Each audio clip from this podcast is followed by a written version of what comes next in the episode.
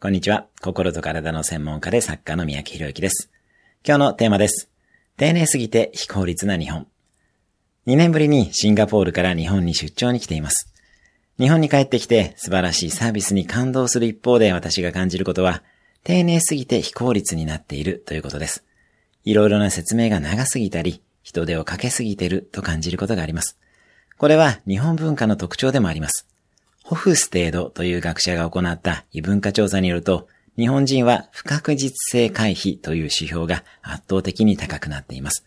不確実なものに対応するために徹底的に準備をします。